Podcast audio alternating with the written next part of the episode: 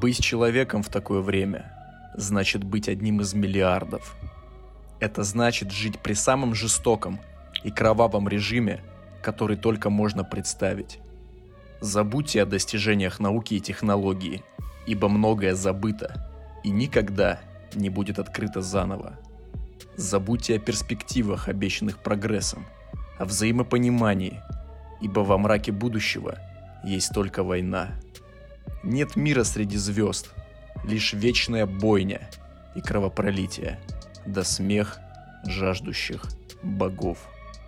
Доброго времени суток, дорогие слушатели нашего подкаста под названием «Минус 30 по Кельвин Кляйну». Мы врываемся с двух ног во второй сезон. Врываемся мы, собственно, с нашей самой популярной рубрики с гостем, который сделал эту рубрику самой популярной. И, собственно, тот гость, который был на самом прослушиваемом до сих пор подкасте. Тимур, привет. Всем привет. Вас приветствует тот самый гость, который этого всего не ожидал. Да. Но очень приятно слышать. Да, и Дмитрий. Да, здравствуйте, я все еще тут. Марсель у нас сегодня обслуживающий персонал. Меня зовут Максим, и сегодня мы будем говорить про Warhammer 40 тысяч рублей. 40 тысяч. Warhammer. А, военный молот, получается. Молот войны, скорее. Молот войны, да. Он буквально не переводит обычно. Да. У нас просто традиция всрато переводить любые английские слова. И сегодня мы, собственно, поговорим о Вархаммере 40 тысяч. Я, как профан, буквально выкроил время просто, чтобы поздороваться и зачитать а, три абзаца текста, из которых обычно начинаются книги по Вархаммеру, как я недавно узнал, ну, буквально минут пять назад. А, собственно, Дмитрий и наш гость Темур сегодня расскажут об этой замечательной вселенной, с которой я давным-давно хотел познакомиться. Я надеюсь, те, кто будут это слушать и не будут знать об этой вселенной до нашего прослушивания, что-то да узнают и, возможно, даже заинтересуются. Хорошо. Так, Тимур, давай мы сначала определимся с самым важным вопросом. Что такое Вархаммер? Ну, будь я филологом, я бы, наверное, сказал бы то, что это очень-очень сложное синкретическое явление вообще в, в литературе и, и не только. Но правильнее было бы сказать то, что начиналось все как раз-таки с настольного варгейма. А, Началось все в далеком 1983 году, когда появилась на, вс- на свет э, фэнтезийная вселенная Warhammer Fantasy Battles, прямой предшественник э, всеми, всем знакомого и всеми любимого Варкрафта. Считается то, что как раз-таки Warcraft с нее и был списан. Ну да, а StarCraft, он был... Был списан с 40 Вархаммера. Да, да, да, да, да. Но тогда, тогда это все существовало только в виде э, Warhammer Fantasy Battles, э, о котором можно записать отдельный подкаст и, скорее всего, даже не один.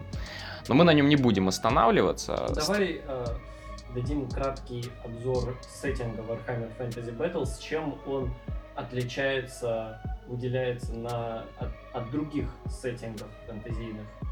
Ну, в первую очередь, когда мы говорим о фэнтези, представляется что-то такое вроде э, средневековья с магией. Но здесь э, таймлайн скорее смещен в сторону раннего Ренессанса. Ну да. Если мы посмотрим на государство людей, империю, оно очень сильно напоминает Священную Римскую империю на ранних этапах Ну, развития. скорее Германия. Ну и это тоже, да, да, да. Начиная от костюмов и заканчивая вооружением. То есть на полях сражений соседствуют э, тяжелые доспехи и только-только зарождающаяся артиллерия. И танки.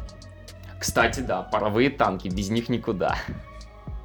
Вот. Ну и в плане какой-то фэнтезийной составляющей, тут, в принципе, вс- ну, примерно все так по канонам, да, есть гномы, которые живут а, под, под горой какой-нибудь, И летают на паровых вертолетах. да. А есть э, типичные высокомерные эльфы, там в нескольких... Эльфы ма- даже здесь ЧСВшные у э, эти... Я буду материться сейчас? ЧСВшные уебаны. Да. Вот. Ну, единственное, наверное, вот что э, так выделяется, это именно такая роль э, самой негативной, такой антагонистичной силы, это что в Fantasy Battles, что в 40-тысячнике, это такое явление, как хаос. Да, кстати, там он, по сути, представляет собой одно и то же. То То есть силу, несущую абсолютное разрушение и не пытающийся даже построить свой, свой новый порядок. Ну, если сравнивать, например, с Сауроном, он все-таки хотел всех поработить. Но в случае с э, хаосом из Вархаммера, будем говорить из Вархаммера в общем, э, тут э, имело на лицо явление, точнее, желание просто уничтожить все абсолютно. Ну, скорее не, не уничтожить, но ладно, не будем давать. Тут еще что интересно, то что это не представлено какой-то конкретной фракции, то есть, ну, по сути, э, хаос он может... Ну, он много кого может затрагивать, да. Да, он, он затрагивает абсолютно угодно, любой может представитель любой, скажем так, расы может попасть под его влияние и стать его... Слушай, ну вот в 40-тысячнике на самом деле нет, я бы с тобой поспорил. Ну, я так, в общем, А, если в общем, Можно я внесу свою лепту еще раз? Хаос это что-то, это какая-то просто абстрактная сила, типа как сила ну, в Звездных да, войнах есть, или что? Есть боги хаоса. Нет, ага. я, пожалуй, перебью, наверное, мы чуть попозже об этом остановимся, да, когда да, будем да, разговаривать про варп. А, да. ну все, вот, хорошо. Когда мы про 40 тысяч Все, я пытаюсь вот. просто... Я, мне кажется, после этого подкаста у меня будет болеть голова от того обилия информации, которую я себя, в себя загружу сегодня. Но за этим я сюда и пришел, поэтому давайте. Я буду вклиниваться, Может, поднимать, поднимать руку и задавать идиотские вопросы со стороны чувака, который вообще не знает за эту вселенную. на самом деле это будет актуально, потому что, скорее всего, большинство подписчиков да. Э, едва ли знакомы с этой вселенной. Да, вот. А, Окей, с Fantasy Battles чуть-чуть разобрались. Идем дальше. Дальше у нас какой? 87-й год. 87-й год. На тот момент какая сформировалась ситуация? То есть у нас есть уже сеттингс, э, худо-бед... Э, сеттинг э, худо-бедно проработанный, Fantasy Battles, все замечательно. И в, какой мом... в какой-то момент боссы компании Games Workshop, которая владеет всеми правами на вселенную во всех ее ипостасях, они поняли то, что надо двигаться куда-то дальше и придумывать что-то новое. А, на тот момент уже были какие-то арты, наработки, была фигурка космического десантника, без предыстории, без ничего, просто фигурка. Базлайтер. Ну, можно и так сказать, да. Да-да-да, потому что, опять же, напомню, э, тогда это литературы как таковой еще не было, только отрывки каких-то историй, представленных в книгах правил для настольной игры, для настольных игр, правильнее сказать, потому что их уже на тот момент было штуки три, по-моему. И они решили, а вот давайте-ка мы возьмем и сделаем фэнтези в космосе. И изначально они... Э, почему, почему именно 40 тысяч, кстати? 40 тысяч лет вперед. 40 тысяч лет вперед, да, но изначально они написали 4 тысячи. Просто один из отцов-основателей вселенной, Рик Присли, он сказал, типа, а что нас останавливает? А давайте еще один нолик припишем, чтобы это выглядело намного более гротескно. Ну и так и получилось. В итоге все, что связано с этой вселенной, это всегда гиперболизировано, это всегда э, доведено, ну не, не до абсурдности, нет, ни в коем случае, до крайности. Начиная от э, масштабов сражений, э, масштабов зла, которое возведено в абсолют, масштабов добродетели. Масштабов добродетели, которая тоже э, доведена до крайности. Ну и временных промежутков. Поэтому это именно Warhammer 40 тысяч. Все на стероидах по максимуму просто. Я понял. Да. Тут, кстати, вот до крайности хочется интересную такую пунктик выделить интересный, это то, что первая редакция, ну, первая-первая версия 40-тысячника, которая называлась э, Warhammer Rogue Trader. Mm-hmm, вольный торговец. Да, вольный торговец. Она в отличие, то есть 40-тысячник имеет славу очень мрачного, очень темного сеттинга. А вот э, вольный торговец изначально он был намного более, как сказать, ну не веселый, но такой простой, такой стебный, что ли, мне ну, кажется. Ну тогда еще просто э, сама вселенная не окрепла. Это прачетом повеяло каким-то на самом деле ну, для меня. что-то типа, ну там просто такие, знаешь, были карикатуры, то есть они просто взяли каждый такой, ну, взяли каждую расу, грубо говоря, из Fantasy Battles и такие, а как бы они выглядели через 40 тысяч лет в космосе? В космосе, да. А, прикольно. То есть, так, я, я небольшое, как бы, э, объяснение введу. Ага. Э, то есть, по сюжету ты управляешь, э, не знаю, таким космическим капером, э, набравшим команду вообще разношерстных представителей самых разных рас, который э, отправляется э, исследовать Вселенную и сталкивается там с самым всяким разным. Ну, кстати, еще абсурдность, там был я помню в Rogue Trader какой-то персонаж, инквизитор, его звали что-то типа из разряда Шерлок Оби-Ван. Вот что-то вот... Шерлок Оби-Ван Клюзо, как-то, по-моему, так.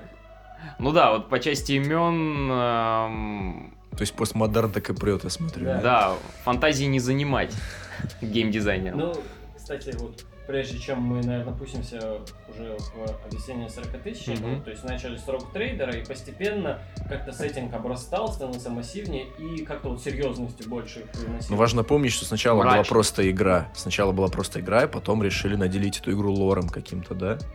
Ну, Это получалось изначально был, естественно. То Да. есть э, книги правил, в которых чуть, ну, чуть-чуть... Вкрапление истории. То есть они Да. просто придумали какой-то пак персонажей с их э, статами, И обилками, предыстории. предыстории Да. небольшими. Я понял, понял. Да, вот, кстати, насчет э, вкрапления истории в книгах правил. А, Ну вот, например, в последних редакциях, ну если в общем смотреть, начиная, может быть, с седьмой, с которой я сам знаком, потому что я интересуюсь не только книжной составляющей, не только лором, но и настольной тоже, и об этом мы, скорее всего, упомянем. А, то есть, если смотреть а, на содержимое, то там где-то, наверное, две трети это не правило, а как раз-таки бэкграунд вселенной. Неплохо. А, Вот, я бы еще что хотел отметить а, в 40-тысячнике, это то, что, возможно, это одна из причин, по которой он такую, некую популярность обрел, то, что там наряду с э, каким-то оригинальным контентом очень много, скажем так... э, это сказать? Фанфиков. Ну нет, нет, э, сейчас. В этой вселенной очень многое берется из нашего мира и Мгм. просто чуть-чуть так преображается. То есть, Есть связь с нашим, то есть... да, да, то есть ты читаешь и Именно с это. проходящими событиями. Ну, не, Скорее, мы для них это история.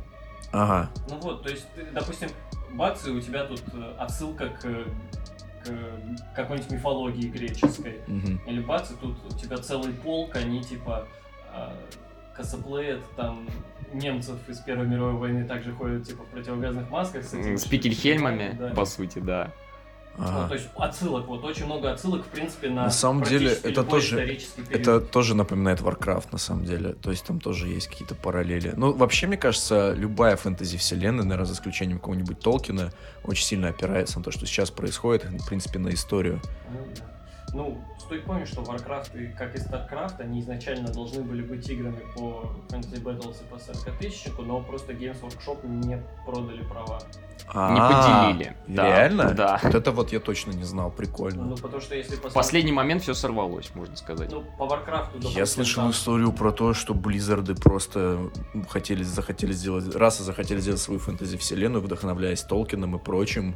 Это, оказывается, не так, они Ну, просто Warcraft пилили игру. Может быть и так, StarCraft там 100%. Ну да, ну, я играл в 40 StarCraft, и я видел арты в Вахе, поэтому я понимаю, да, что с чего слизано, списано, спизжено. Это я вырежу. Вот, итак, есть у нас 40 тысяч в таком текущем виде, с чего мы начнем? М, Обрисовать кра- кратенько вообще обстановку, что это за сеттинг, что Да, происходит. да, пожалуй, это наша основная цель на данный момент. Ну, собственно говоря, я тогда, наверное, начну. а Ты Давай. а потом к- давай. Значит, э, расскажем про главного действующего игрока, скажем так, метавселенной. Это, говоря, человечество. Империум человечества. Оно в, в таком государстве, которое называется Империум человечества. Как вообще человечество себя вело? Начнем с нашего таймлайна. Ну, по таймлайну давай чуть-чуть Мгм. пройдем. Вот, то есть, э, в принципе, где-то до 20-го тысячелетия Даже чуть пораньше. Да. Ушло бурное развитие очень технологий. бурно, и вот где-то чуть пораньше 20-го тысячелетия началось э, осваивание вселенной. Ну, появились Галактики, первые гипердвигатели. Да. Начался осваиваться космос, встречи там с другими. То есть мы, мы с. Илоном Маском в космос не полетим, да, на Марс? Да. Нет. не- не Блин, полетим. а я так надеялся. Вот. Человечество, значит, освоило всю гал- галактику, галактика, да, Млечный Путь в Мгм. какой-то момент, то есть это был доминирующий вид, и потом, значит, случилось, случился некий, скажем так, не буду вдаваться в подробности, катаклизм, как это... А, нет, катаклизмов было несколько. Все-таки началось ну, с того, то, сначала что восстание машин, да, да? искусственный интеллект, да. Вот, и такой был. Была война с искусственным интеллектом, с которой люди вышли победителями. Джон Коннор Но очень победил. сильно ослабила эта война Да. человечества. И потом было событие, как оно называлось, эпоха раздора. Age of Strife Да, Age of по-английски. Strife, я помню, как эпоха раздора, по-моему. Что-то типа того. Эра раздора. Эра раздора, Мгм. да. Когда было невозможно путешествовать между планетами. стало Не, с чего все началось, если коротко? А, среди людей начало появляться огромное количество так называемых псайкеров, то есть, ну, Волшебников. ну, назовем их очень грубо волшебников, говоря, да, такие э- волшебников. экстрасенсы с широким самым спектром а, способностей, начиная от а, невинного чтения мыслей и заканчивая там просто жутким телекинезом или пирокинезом. Ну, фаерболы. Да, да, да. Да, если э, проще говоря. Причем эти люди, они были, многие из них неконтролируемы, они часто сходили с ума. Самое это опасное, это то, что они, свои способности не умели контролировать, Они становились чем-то вроде портала для иных сущностей. И вот тут-то, пожалуй, следует сделать небольшое отступление, наверное, Дим, и рассказать, что такое варп. А, представьте себе что-то наиболее близкое к нашему определению ада. Но это все параллельная часть нашей вселенной, нашей реальности, а, вмещающая в себя все наши чувства и эмоции. Ну, кстати, изначально это было довольно нейтральное место по Изначально да, да, да, но войны, в том числе войны не только человечества, но и других рас, постоянно вбрасывали туда огромное количество негатива, и поэтому варп, он стал иметь вот а, более негативный, под- стал нести в себе более негативный подтекст. И все это вылилось а, в то, что он стал обладать собственным разумом. То есть эти эмоции, которые по сути являются... То есть целый мир начал обл- обладать разумом. Это не мир, это Появились сущности. сущности разумные. Разумные. Мгм. И эти сущности, они начали, ну вот, э, как сказать, а, собираться вокруг неких полюсов. То есть а, появилось четыре неких таких силы основных. Три изначально. Ну, изначально три, да-да-да. Четыре это немного за- забежал вперед. Олицетворяющих, ну, наверное, какие-то наиболее сильные эмоции живых существ в галактике. И появились э, некие боги, боги хаоса. Боги хаоса, как их и стали называть. Да, да, да. То есть это Кхорн, бог войны, олицетворение ам, сме- ж- жа- жажды убивать, Ярости. ярости, да. Это Нургал, владыка разложения. По сути, он олицетворяет собой страх перед смертью, потому что Стагнация. стагнация, энтропия. И. Динч, владыка перемен, это... Ну, с одним словом, это обман. Мгм. Но тут еще стоит, кстати, упомянуть, что варп это отражение всех эмоций, и хоть негативных там и больше, но положительно тоже там присутствует, и хоть э, Хорн, да, он собой олицетворяет ярость, э, жажду крови и тому подобное, но в то же время он, допустим, олицетворяет собой честь, то есть если он захочет с тобой подраться, он будет это максимально честно делать, он не будет... а, Нур- Сакерпанчи применять. Да, там.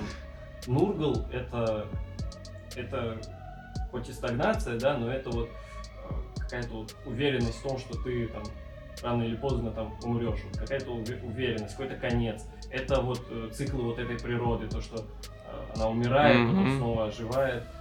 Зинч это Обновление, обновление, именно. перемены, это знание. То есть это не только бог обмана, это бог еще и знаний, в принципе. М. Но тут-то как раз-таки, мне кажется, и выражается двойственность Вселенной. То есть, если копнуть поглубже, то даже в абсолютном зле можно увидеть а, обратную сторону. И в то же время в проявлении абсолютного добра можно Найти найти, зло. найти зло, да. Булгаковым повеяло. На самом деле. Может быть, да. Точнее, Фаустом. Ну и были, значит, эти три сущности, и, собственно говоря, что за собой повлекло эру Раздора. Э, Рождение четвертого бога хаоса э, Сланеш. Как это произошло? А, ну, тут как раз-таки люди особо ничего и, и- и не Да. смогли Ну, сделать. люди с- к, к этому не причастны вообще. Это не Ну, косвенно, если только косвенно. Там была такая очень э, раса. Все переплетено. Да, все переплетено. Очень мощная в психическом плане. Это э, так называемые Эльдары. Ну, чтобы вы понимали, это космические эльфы. Это В чистом такое. виде. Да, да, да, да, да. Они Они бессмертны, как и фэнтезийные эльфы, они обладают невероятными технологиями, которые, пожалуй, даже превосходили технологии людей. А... Ну, в 40-тысячники они точно превосходят, а вот... До, Ой, до войны ну, с там искусственным сложно эру технологий, вот, как бы, возможно, оно плюс-минус на одном уровне. Ну да, да, согласен. Тут сложный вопрос на самом деле, потому что очень мало информации по, по тем эпохам. А, и они настолько уверились в своей полной безнаказанности и всемогущ... в своем а, могуществе. Абсолютном могуществе. Да, абсолютно просто могуществе. Они стали э, погрязать в пороках. Ну, им делать стало нечего. Да, да, представь, что ты бессмертен. Ну да, тебе реально. ну, И ты начинаешь делать? вот просто пробовать все, что только можно. Наркотики, шабить, дрочить, Да, а у них еще мастурбировать. как бы эмоциональный отклик в арпе. из-за Он намного сильнее, чем у людей. Намного сильнее. Мгм. И в итоге в какой-то момент все это вылилось просто в глобальный катаклизм, то есть э, в самом сердце их империи ам, Варп разоб- разорвал в буквальном смысле реальное пространство, и образовалось что-то вроде гигантской аномалии, которая Ну, впоследствии пространстве, где варп вырвался, да, Мгм. наружу, а, который впоследствии назовут окуларум Терриблис или как-то так. В общем-то, око ужаса. А до этого э, все существа уже были знакомы с варпом. Так или нет? иначе, да.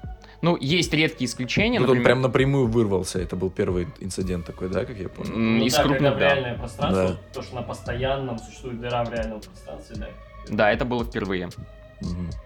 А, Ну да, кстати, есть некоторые расы, которые, в принципе, а, не восприимчивы к варпу. То есть они никак не могут отразить свои эмоции туда. Ну, то есть, э, грубо говоря, существует такое понятие, как душа, и, собственно, вот в варпе, да, вот как бы есть отклик твоей души.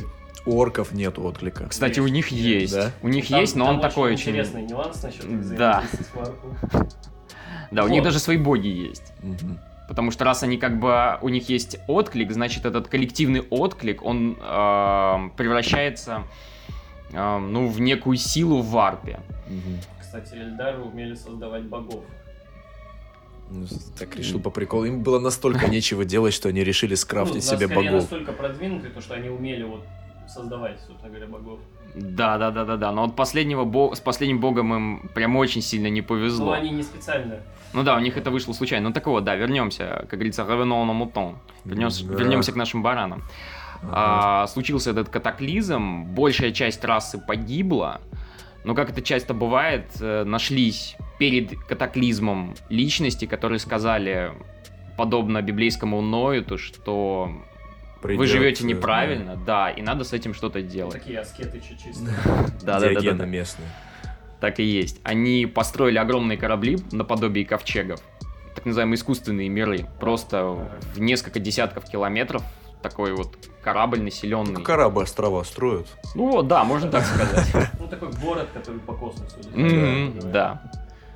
Искусственный мир. Это как этот Даларан в Варкрафте, летающий город. Ну да. Да, да, да, на вроде того.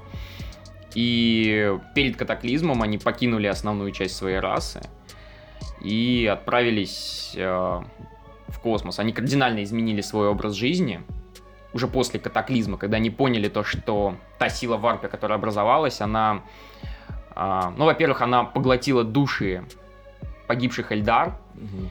и эту сущность они стали называть Слана, что с переводе с эльдарского означает «та, что жаждет», потому что она требует еще больше душ После Эльдар. этого инцидента душа каждого Эльдара привязана к ней, после смерти, типа, их душа отправляется к ней. Мгм. А ну, чтобы это обойти, они придумали вот эти камни душ. Да, ну так вот.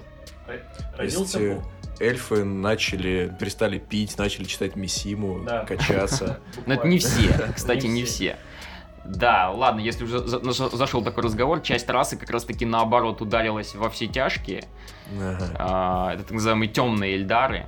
И они как просто они живут за счет страданий других. Мгм. Это их подпитывает. Родилась четвертая сущность, Сланиш. Да. Это бог излишеств, разврата. Вот, но в то же время это бог и каких-то вот, ну, Красоты. наслаждей- красоты, наслаждения. Тяга к Вот. прекрасному. Вот, Это да. так- такая обратная сторона. Да, и при этом у Сланиш нету как конкретного пола, пола то есть Хор, там, Нургал и Зинч, можно о них говорить в мужском роде, а Слонеж там, Там все сложно. да, там и она, и он. В каком году был этот бог вот написан? Типа это прогрессивная мысль это, или это Ну. просто так получилось? Так получилось. Скорее, да, так получилось. Сложно каким-то Вот, датам И, собственно говоря, рождение четвертого бога, оно как-то пробудило вот всех остальных троих, которые, ну, так, грубо говоря, не сильно активничали на тот момент. И по всему, по всей галактике начали происходить варп-штормы, которые нарушили, собственно говоря, сообщение между планетами. То есть... э, Следует, да, отметить то, что как раз-таки один из самых быстрых способов перемещения это через варп. То есть нету гиперпространства, как в Звездных войнах, к примеру. Эм, Ну, вместо гиперпространства как раз-таки варп, но это сопряжено с большими-большими опасностями, что банально можно, ну, чтобы вы понимали, можно затеряться там, и вместо того, чтобы путешествовать неделю, там, прилететь через сто лет. А можно на сто лет назад во времени прилететь? Да, да, А да, время там там- не идет своим чередом, получается. Там вообще нету понятия времени Мгм. в варпе. А как- там, как там люди- не работают законы физики. А как люди, которые, ну, вот, живые существа, которые туда попадают, как они его ощущают? Это специальная технология Там поле Геллера, которое, ну, как бы создает пузырь реальности. Реальности. Да. А и что произойдет, если он лопнет? Ну, скорее всего, все сойдут с ума, это в лучшем случае. В худшем случае... В худшем случае лучше не представлять, что будет. Может быть, разорвет, может быть, там наводнит сущностями из варпа, и они людей используют как, эм, Сосуды. как сосуды, да-да-да, потому что им сложно в реальности находиться, без подпитки. А человек это для них как э, такая батарейка. Да. батарейка.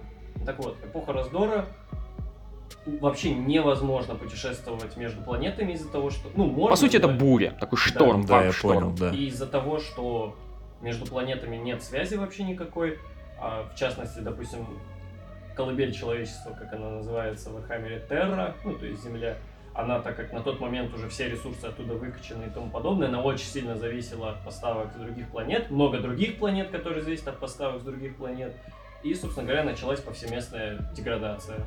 Да, но и следует как раз-таки э, напомнить и о проблемах э, социального, да-да-да, потому что псайкеры начали выходить из-под контроля, ну представь себе то, что человек, он превращается в такой живой портал, откуда лезет всякая нечисть. Ну и началась охота за ними, как за ведьмами. Мгм. То есть такое скатывание прям... А когда из него что-то лезет, он умирает или, или как? Как это вообще Иногда происходит? может он сам превратиться во что-нибудь нехорошее, там по-разному.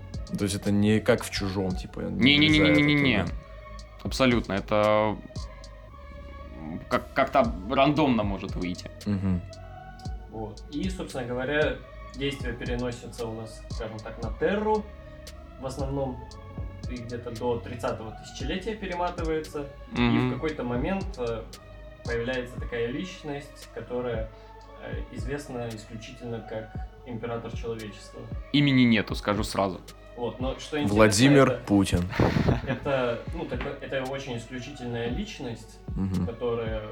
Это человек, да, это человек, но он э, бессмертный, он обладает очень... Он, он очень-очень мощный псайкер, скажем да, так. Он очень умный, живет сколько-то...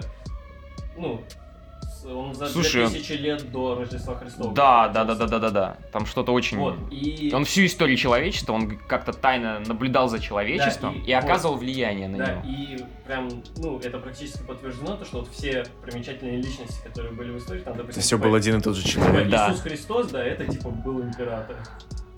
Да, кстати, это очень интересно. Там обыгрывается легенда о святом Георгии и Змее. Мгм. Считается то, что как раз-таки, ну, в лоре Вархаммера это был император, и он таким образом победил, ну, не, не змея, не какое-то существо Из этого мира. из этого мира. Это было так называемый дракон пустоты, а, некая сущность. Ну, э, сразу скажу, она не связана с варпом, но обладает очень-очень большим могуществом. Это, по сути, осколок божества, которое существовало до варпа. Вот. И, И на- человек его И победил. он его победил. И на Но Марсе похоронил. и похоронил на Марсе, действительно. Так по приколу. И он, он вышел наконец-таки, он понял, что пора действовать, нужно человечество брать в свои руки, Спасать. потому что оно само как-то не справилось. И он начал об- объединять, значит, э, людей на Терре, а что происходит на Терре, там как Что бы такое уже вовсю- Терре? ну, земля. Земля. Да. Мгм. А там уже вовсю как бы по всей планете действие фильма Безумно, Безумный Макс. М, Да. В чистом виде. Техно-варвары, ну, э, представьте себе э, полуодичавших людей, сохранивших какие-то осколки технологий из Ну, прошлого. Они типа не могут их воспроизводить. Да, да, ну да. да, Бен. Макс вселенная. Или Fallout какой-нибудь веселый. Да, да, да, да, да. Планета просто уничтожена в хлам, морей Хламину. нету, Ну да, ни морей, ни океанов. ничего нет, просто такой шарик, Мгм. негостеприимный максимально. А как же Байкал? Слушай, даже Байкала нет. Реально. Только Уральские горы, там что-то от них осталось. Кстати, их упоминают неоднократно. Так это И- же миф. Уральских гор не существует. Но там они есть. В Архамере море. Свой поход по... а, Начинаются объединительные войны. Он начинает объединять все эти племена. С кем-то мирно, чаще всего силовым методом. Ну, до него уже были тираны, Да. попытки объединить отдельные части земли. То есть там, ну, на момент его пришествия есть какие-то, грубо говоря, Кланы. государства. Ну, Государства, да, кланы. какие-то да. империи там. местные. И он при- пришел, порядок навел, я понял. Да, он пришел очень быстро всех, скажем так, э, заставил с ним скооперироваться, уничтожил все храмы, всю религию абсолютно, Мгм. так как он считал, что собственно говоря, вот, вот эти вот все религиозные культы, они очень легкая нажива для хаоса и... Они подпитывают вар. Да. То есть за поклонением какому-то безобидному божеству может на самом деле скрываться э, прямой, прямое, ну точнее косвенное поклонение хаосу. И это делает хаос сильнее. И вообще у императора цель это, собственно говоря, борьба с хаосом, так как он в нем видит самую главную опасность для человечества. Ну, кстати, и хаос его боится, между прочим. Они его называют анафема. Ну, да, Потому ну, что он... Возможно, потом поговорим о его взаимодействиях. Вот, он объединил Терру, при этом он э, создал, собственно говоря, вот э, poster boy ев э, Вархаммера. Громовых воинов. Ну, Сначала, да, громовых да, да, да, воинов, А, а потом Таких уже транс-людей. Создал, ну, ген- генная инженерия, все дела. Потом создал космодеса- космодесантников. Да, да, да. То есть он закончил объединять э, Терру и обратил свой взгляд на звезды. Потому что, как мы и говорили, осталось по галактике разбросано огромное количество очагов человечества.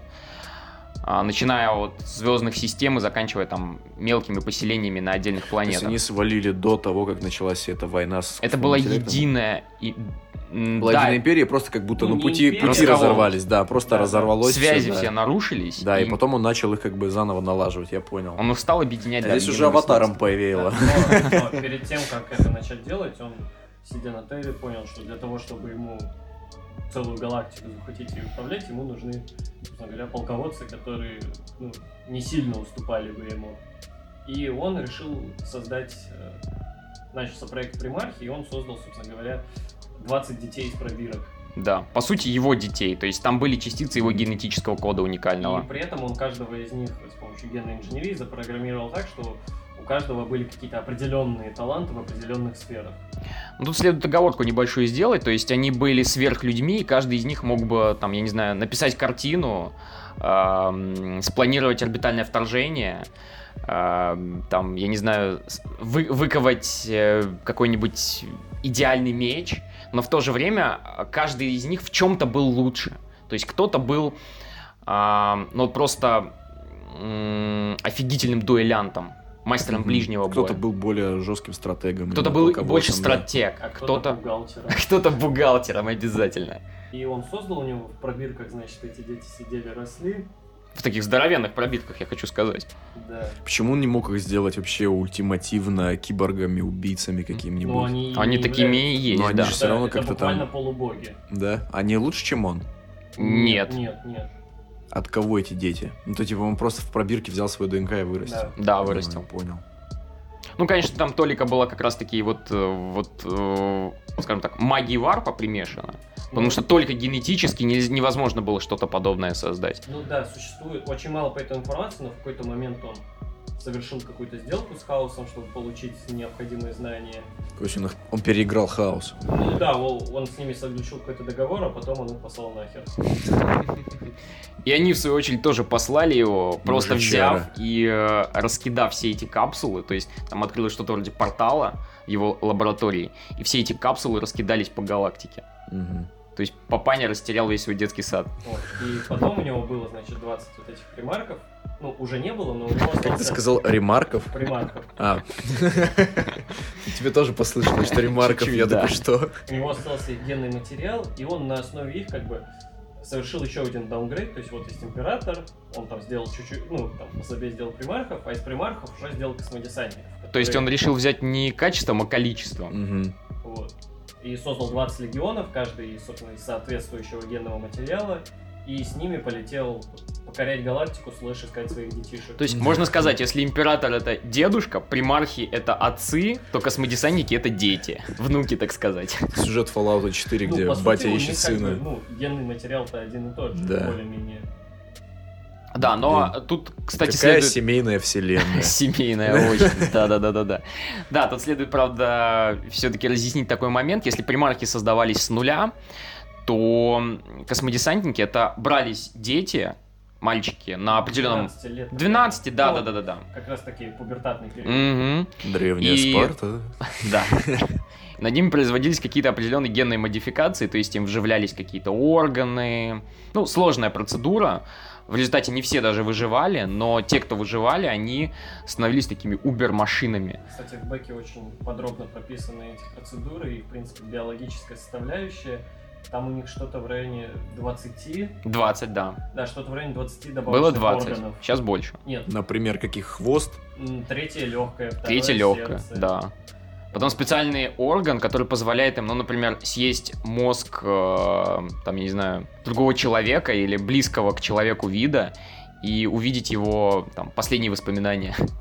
Ну, я не помню, там афагия, по-моему, Да, называется. да, да. Вот, ну то есть, ну такой, на максимум все выкручено, такие буквально супер солдаты. Мгм. И пошли они покорять галактику, слэш по- потихоньку по очереди находили. Детский сад Детей, собирать. Да. Да, но они на тот момент, они как бы очень быстро росли, и к тому моменту, как он их находил, они, допустим, уже свои империи построили. Он такой, о, привет, иди ко Мгм. мне. А Они как, они не противились этому, они понимали? По-разному. По-разному. По-разному, да? По-разному. Некоторые сразу признавали в нем своего отца и владыку, а с некоторыми приходилось как-то соревноваться. Допустим, с э, Лемоном Руссом. Лемон Рус вообще его вызвал на дуэль. Сказал, типа, ты кто такой вообще? Вот давай мы сначала с тобой, вот попробуй меня убарывать. Император его Там- там убарывал. сначала, сначала они соревновались в том, кто больше съест. Нет, сначала как раз схватка была. Нет, схватка в конце была. Хм, слушай, а, а пили они тогда? Сначала Пили в кто, конце, кто по-моему. больше съест, потом кто больше выпьет. Лемон Рус выиграл по. Ну да. А на третий, типа, когда они решили подраться, императору надоел этот цирк, он его с одного Уборол. удара да, уборол. Да, но уже у Лемона Руса не оставалось никаких А вариантов. были инциденты, что он, например, убивал своих детей, ну, из-за того, Это что... мы подальше А, я расскажем. понял. Мгм. И вот он постепенно находил всех своих э, детей и каждому давал его а, легион. И говорил, вот это твое. Иди воюй за меня. Иди дальше. И то есть они а, ну, объединялись. 20 легионов, отпочковывали. 20 э, с 20 легионов космо, 20 легионов. да. да. То есть, по сути, он детей, он давал своих внуков своим детям. Можно и так сказать. Сложно, но... И тут можно еще сказать, вот продвигалась идеология. Была идеология у них, называлась имперская истина. Отсутствие богов в первую Ну очередь. да, вера в какой-то прогресс, рациональность. Вот, и вообще пресекалось любые суеверия, какая-то религиозность. Потому что это их связывало с варпом. Да, Да. да. Но, Ну, это не объяснялось, конечно. То есть люди ничего про Ну, варп да. не знали. да, их старались оградить даже от этого. А, не то есть. Не то все. есть, то есть про варп, э, ну, мало кто знает. Или потом это изменилось как-то. Потом это немного изменилось, но по большей части обычное население, ну, скажем так, мы с вами, мы ничего про это не знали. Мгм. И, собственно говоря, нашел он детишек своих. И, фух, И отправил их покорять галактику уже. да. В свободное плавание. А что потом-то началось? Это у нас все еще 30-е тысячелетие. 30-е, Да. начало 31-го, вот так вот. Так, ну мы пишем 40 минут, нормально, давайте продолжаем. Да мы только разогрелись. А, И тут, собственно говоря, первый поговорим про такого примарха, как Хорус. Его нашли самым первым. И он больше всего времени провел, проводил с императором. Он считался, во-первых, самым любимым его сыном, а во-вторых... Они, у них внешность разная или одинаковая? Разная, разная, них абсолютно. негр даже. Угу. Кто? Негр. Ну, один, он, он не то что негр, у него именно черная такая кожа. Такая сине-черная. Один, один азиат. Мгм. Ну, я понял, политкорректно, короче, все. Очень. Да, в этом фишка, по-моему, Не, ну там объясняется, то есть, типа, ну, гены инженерии, то есть, допустим, одному из своих сыновей, Лемон Рус, про которого он говорил, он ему какие-то гены волков вообще э, впаял. Поэтому он ему Прошивку. проиграл в поединке. Ну, Просто он был слишком... Плата п- съехала, да? Не, просто Лемон Рус оказался очень хорошим мальчиком. И, собственно говоря, Хорус считался самым любимым сыном императора, и он считался лучшим среди... Из э, примархов. Да. Ну, сложно сказать, он был... Ну, были те, кто были с этим не согласны, Да, но было много. Это как-то подтверждалось на практике или нет? Или это просто по умолчанию было, ну, так считалось? Ну, большинством так считалось, скажем Ага. так. Вот, Ну- то есть, ну, между ними было такое братское состязание. Между не нек- со всеми. Некоторые прям открыто враждовали друг с другом и просто надо друг друга не переносили. Некоторые очень близко дружили, как настоящие братья, но некоторые нейтрально. Я бы сказал, большинство было нейтрально, как раз таки. Ну, брат и брат. Вот, ну и некоторые из них, скажем так, к императору не очень относились. А почему они тогда прислуживались, ну, прислуживали ему? Ну, потому У них не было выбора. заставить, он сильнее. Ну, тут, кстати, и следует рассказать о том, то, что к, к началу вот этих событий, о которых активно рассказывается в книгах, то есть э, к основной части Великого Крестового Похода, потому что весь этот движ, он назывался Великий Крестовый Поход. Хотя религиозной составляющей не было никакой. Да, парадокс.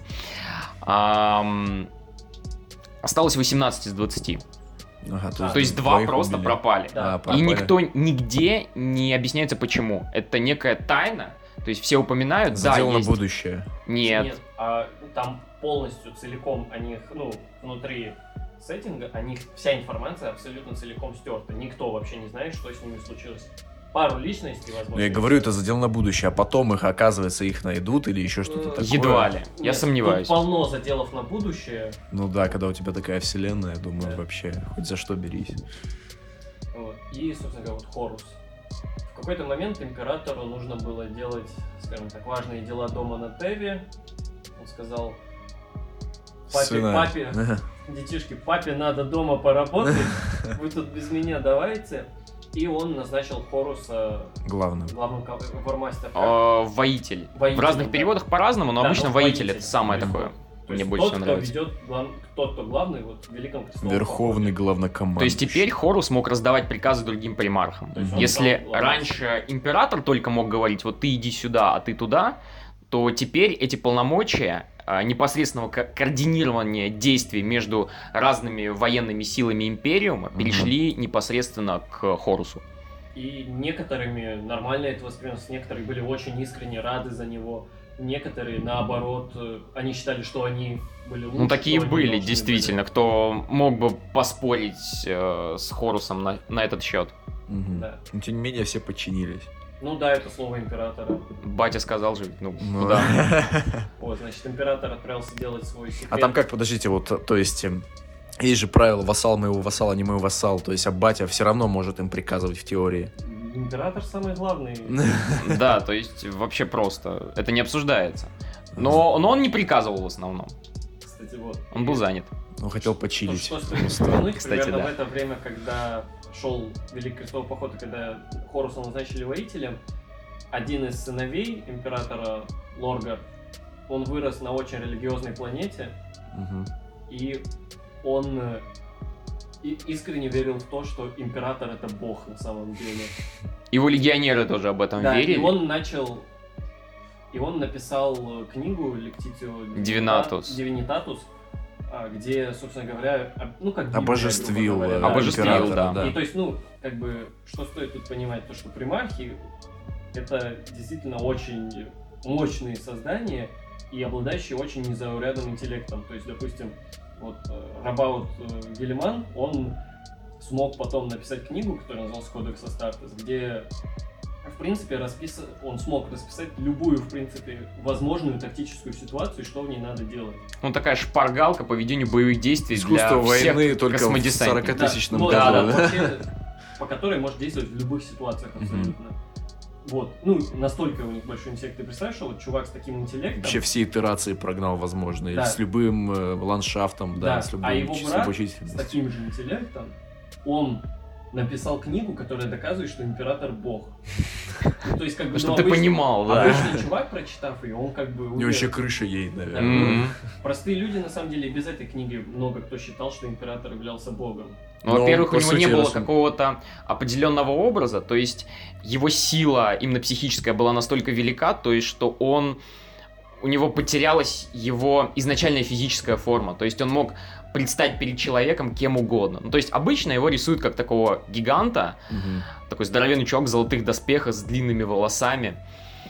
А другим людям, вот в частности, когда он находил примархов, он каждому из них представлялся по-разному. То есть для некоторых он к некоторым приходил такой старец с клюкой и там пытался На жалость что-то. давил. Да, да, да, да, да. Кто-то, кому-то действительно он в виде Гигачедом. золотого гиганта. Вопрос, раз уж э, ты говоришь, что вот один из его сыновей его обожествил, но он смертен при всем при этом, император. А он, э, скажем так, э, как? Его он можно- бессмертен, его он можно- вечный. Ве- Вот, Но его- его нельзя понятие, убить. как- как Можно, но это сложно. А, то есть Очень его можно убить, образом. но от старости он не умирает, Нет, судя по от всему. старости нет. В Вархаммере есть такой термин, как вечный. Мгм. Это, это, собственно говоря, очень мало таких индивидов. Непонятно, как это работает, но вечного его можно убить, но он потом, типа, сразу Он респавнится. Да, респавнится. Я понял. Вот, император вечный, насколько мы знаем. И один из его сыновей, один из примархов, он тоже вечный. Почему так? Почему не все? Но император наделил его там, ну, как с каким-то, с какой-то тайной целью. Мгм. Опять же, это не объясняется пока У. что. Он сказал, ну, опять же, вообще примархов сложно убить, и, скорее всего, они бы и не старели бы в любом случае. Но не стареет Но сейчас. этот вот еще и э, один из них, Вулкан, Мгм. его зовут, он еще и респавнится после смерти. Ну, нормально. То есть ты его насильственно убира- убиваешь, ты, я не знаю, там, сбрасываешь его с орбиты Там э, был планеты. эпизод, когда его брат его пытал максимально. Мгм. То есть он ему а, отрезал голову, там еще. Он сжигал его в реактивном космос, пламени, да. Двигатель засовывал, типа, в реактивный. И он после всего этого респавнился. Кайфовал. Вот, работяга. вернемся к нашим баранам. Местный росомаха. Значит, Да. Начал основывать культ императора. На Мгм. всех завоеванных мирах они во- возводили храмы. Так Мгм. они, они же против религии, почему так? Все, кроме Лоргара, потому что Лоргар, э, Лоргару вдруг пришло в голову то, что... А император к этому нормально А относится? вот мы Нет. к этому сейчас и подойдем. Да. Император не сразу об этом узнал, но Он когда такой, чё? папаня узнал, гнев его был страшен. Ага. Что он сделал? Он просто сказал одному из... другому из своих сыновей, как раз-таки вот этому главному бухгалтеру, Рабаут Джилиман. да, А, он ему сказал, вот твой брат встал не на тот путь, иди и накажи его. И что они сделали? Они а, прилетели почти полным составом легиона на одну из и планет. надругались над На ним. Нет, не на родную. Монархия она называлась. А, монархия, да. то есть это Лоргар изначально эту планету, эм, план- которую он завоевал сам, он ее представлял как некий идеальный мир, шаблон того, каким должен быть империум, поклоняющийся Мгм. импе- императору. А Жилиман и его ультрамарины, они просто взяли и в качестве такого акта, м, в качестве наказания, они просто взяли и всю планету уничтожили. И как отнесся к этому? А, ну и там император присутствовал? Императора не было, Б- был советник императора и был сам Жилиман. Да. Да, то есть они пришли, они унизили один легион перед лицом другого легиона. Мгм. Такого было нельзя делать, да? Такого было нельзя делать, ни в коем случае, несмотря даже на то, что Лоргар, ну, по сути, ослушался императора, но это, наверное, можно было бы сделать как-то по-другому. Но здесь это именно было унижение. Ну, Мгм. представьте себе армию из нескольких сотен тысяч эм, Космодесантник? космодесантников, которых просто поставили на колени и унизили. И Мгм. уни- разрушили, сравняли с землей город, который вы там отстраивали. Ради благих. И Вот. ты все равно должен подчиняться императору. Да. Ну, Да. Он некоторое время еще подчинялся, но обид- обидка затаилась. Мгм. И с этого все и началось. Ну, Ага. грубо говоря, да? Теперь переносимся к Хорусу. Хорус, э, мы, наверное, в нюансы задаваться не будем, Мгм. но в какой-то момент он э, поддался влиянию Парпа. Мгм. Вот. Ну как это получилось? Ну, Тут это там как раз таки вот. Лоргар, да, то есть Лоргар, он понял то, что если император не бог, то значит боги есть где-то еще, и эти боги, они истинные, в то время как император ложен. Ну, тут, Мгм. возможно, была такая логика, если император не хочет, чтобы я ему поклонялся, буду поклоняться другим. Да, да, да. На зло мамки от, отморозил уши. Так и случилось. И понимая то, что в одиночку ему не выстоять против остальных 17 братьев, он решил бить, ну вот наверняка, и перетянул на свою сторону тайным образом именно Хоруса. Ну да, То есть Хорус поддался. советника, и тот советник, он так, собственно говоря, Навык дипломатии, многоходовочек он сделал так, что силы хаоса овладели Разумом. Хорусом. Да, но при этом они как бы не то чтобы напрямую, они так очень деликатно, они показали ему будущее, такое очень темное, очень... э, Они показали будущее, где часть примархов стали, ну, чем-то вроде ангелов, ну, эм, а- обожествлялись, а другая часть просто были забыты. То есть Хорус просто видит будущее, где стоят там, я не знаю, ну, грубо говоря, 9 памятников его братьям, А его там нет. а его там нету. То есть он живой. Нет. О нем не помнят. О нем не помнят, А. его забыли. И, И самое главное, поклоняются императору как богу. Да, и при этом очень все, скажем так, все очень плохо, да, то есть вот этот религиозный фанатизм, но при этом очень большой упадок и как в технологиях, так и чем-то другом. И вот, и боги Хаусом сказали, ну вот такое будет будущее, если император, типа, захочет. Вот, мы вообще, типа, мы просто, скажем так, мы какие-то сущности, да, вот есть материя, да, мы тут живем, и мы ничего такого не хотим, а вот император, он нас ёбнуть хочет. Еще раз, эм, чувак, который создал религию, он обратился к Варпу и, те, и переманил на свою сторону Хоруса, но тем не менее Хорусу показали, что ва- в- чуваки из Варпа, Варп показал Хорусу, что его забудут, если император будет божеством. В чем логика тогда Нет, переманивать его на Не сторону? совсем, не совсем. То есть они показали ему вариант развития будущего, если император захватит галактику. А, Они показали, они ему говорят, вот смотри, Хорус, вот ты сейчас надрываешься, пока император чилит на Терре. ага. А когда все это закончится, тебя забудут. Тебя втопчут в грязь, тебя предадут так же, как и Лоргара. Ну, конечно, этого не Мгм. упоминалось, но это я так.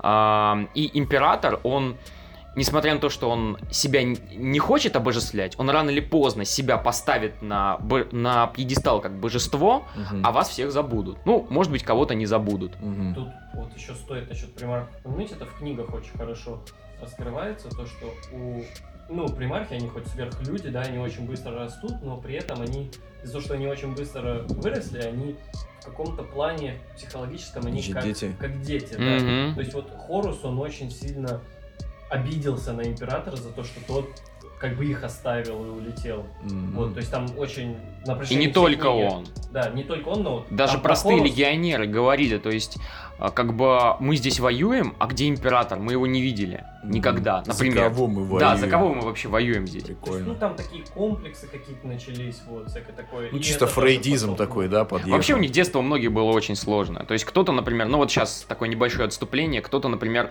а, воспитывался из примархов в очень хорошей обстановке, но он Ну, там в королевской семье. в королевской семье, он стал сам там чуть ли не принцем. Мгм. А кто-то, вот один из них, он в детстве был Кого-то взят в рабство. волчица, да? был, ну, можно так сказать, он был взят в рабство.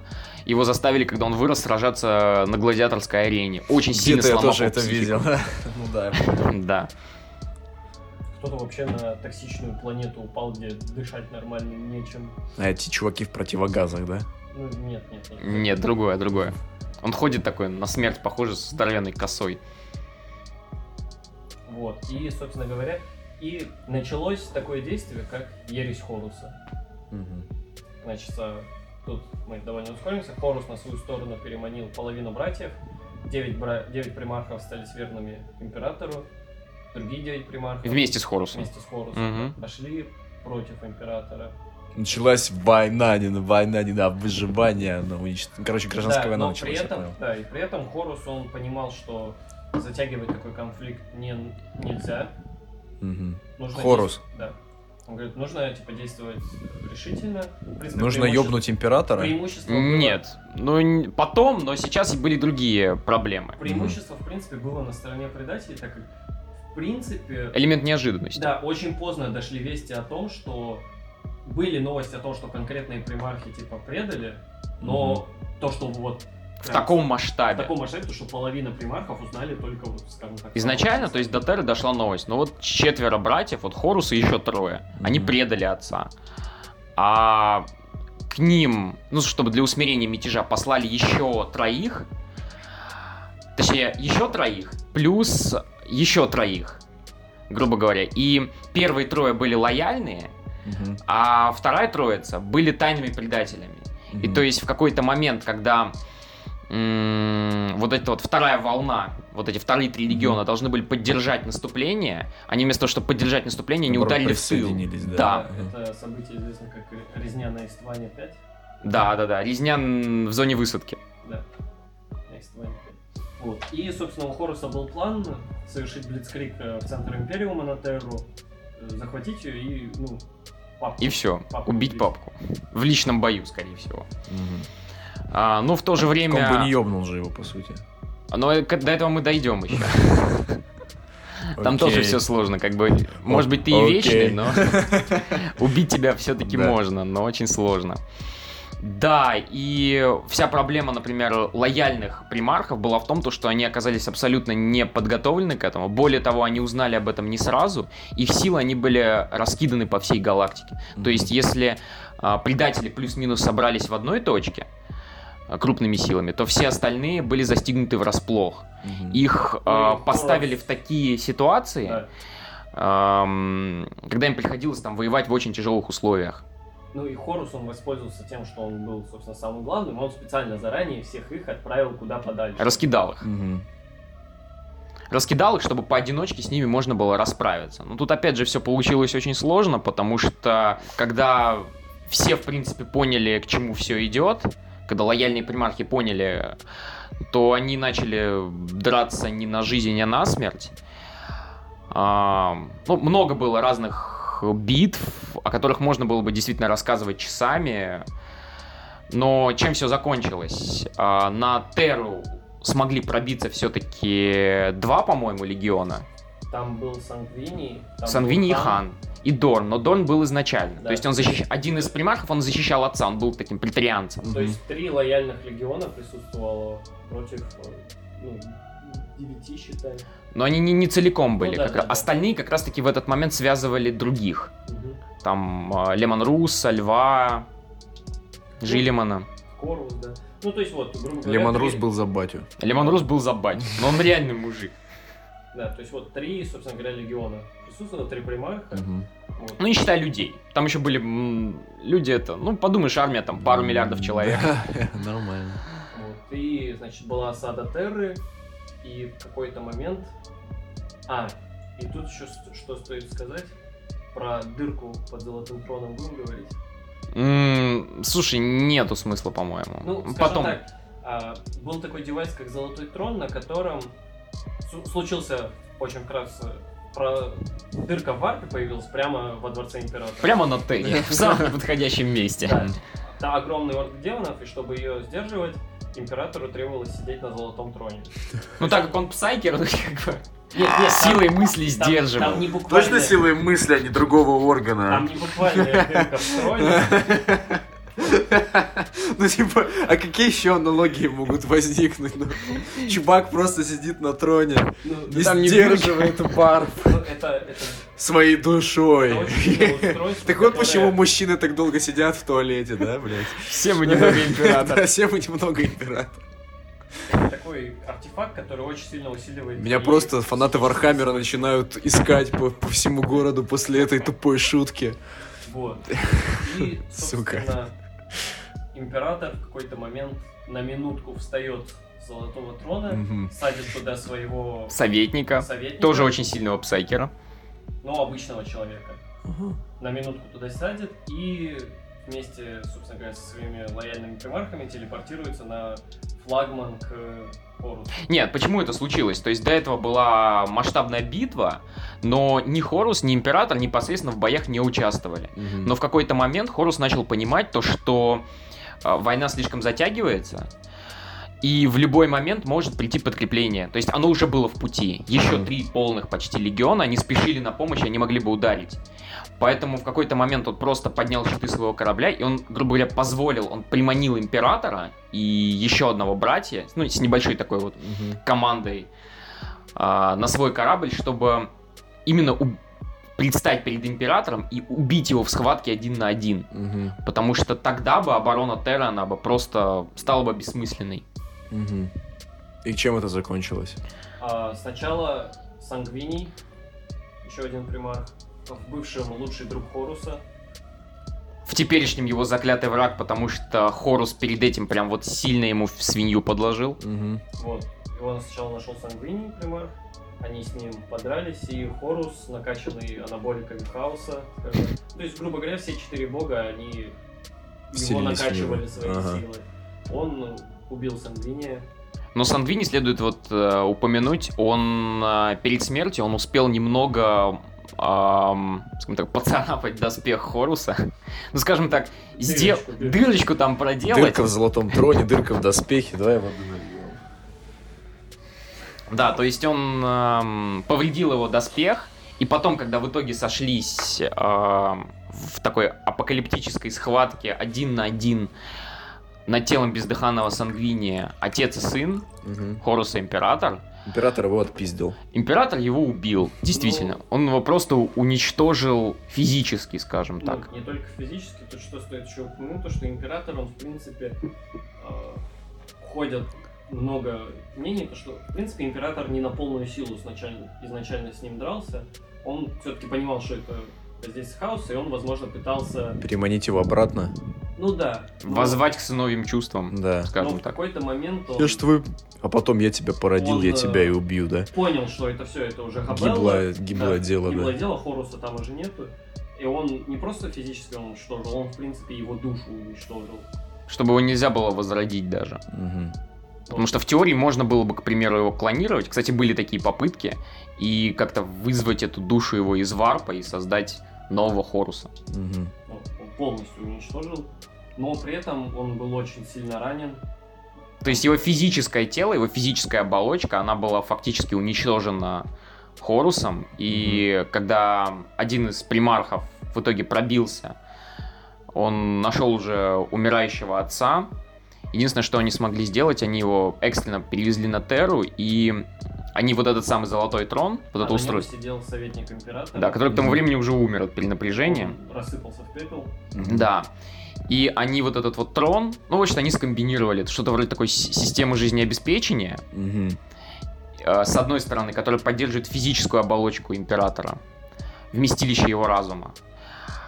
А, и в то же время это устройство, которое усиливает психическую составляющую, душу императора таким образом, чтобы он мог сдерживать Сдерживать вот этот вот портал. Мгм. Да, то есть это Ну такое и устройство назначения. Астрономикон. Ну и да, следует упомянуть то, что путешествия в Варпе, они, как я и говорил, они очень опасны, и единственным ориентиром служит вот этот вот, э, ну, можно назвать его Варп-маяк, так называемый астрономикон. Мгм.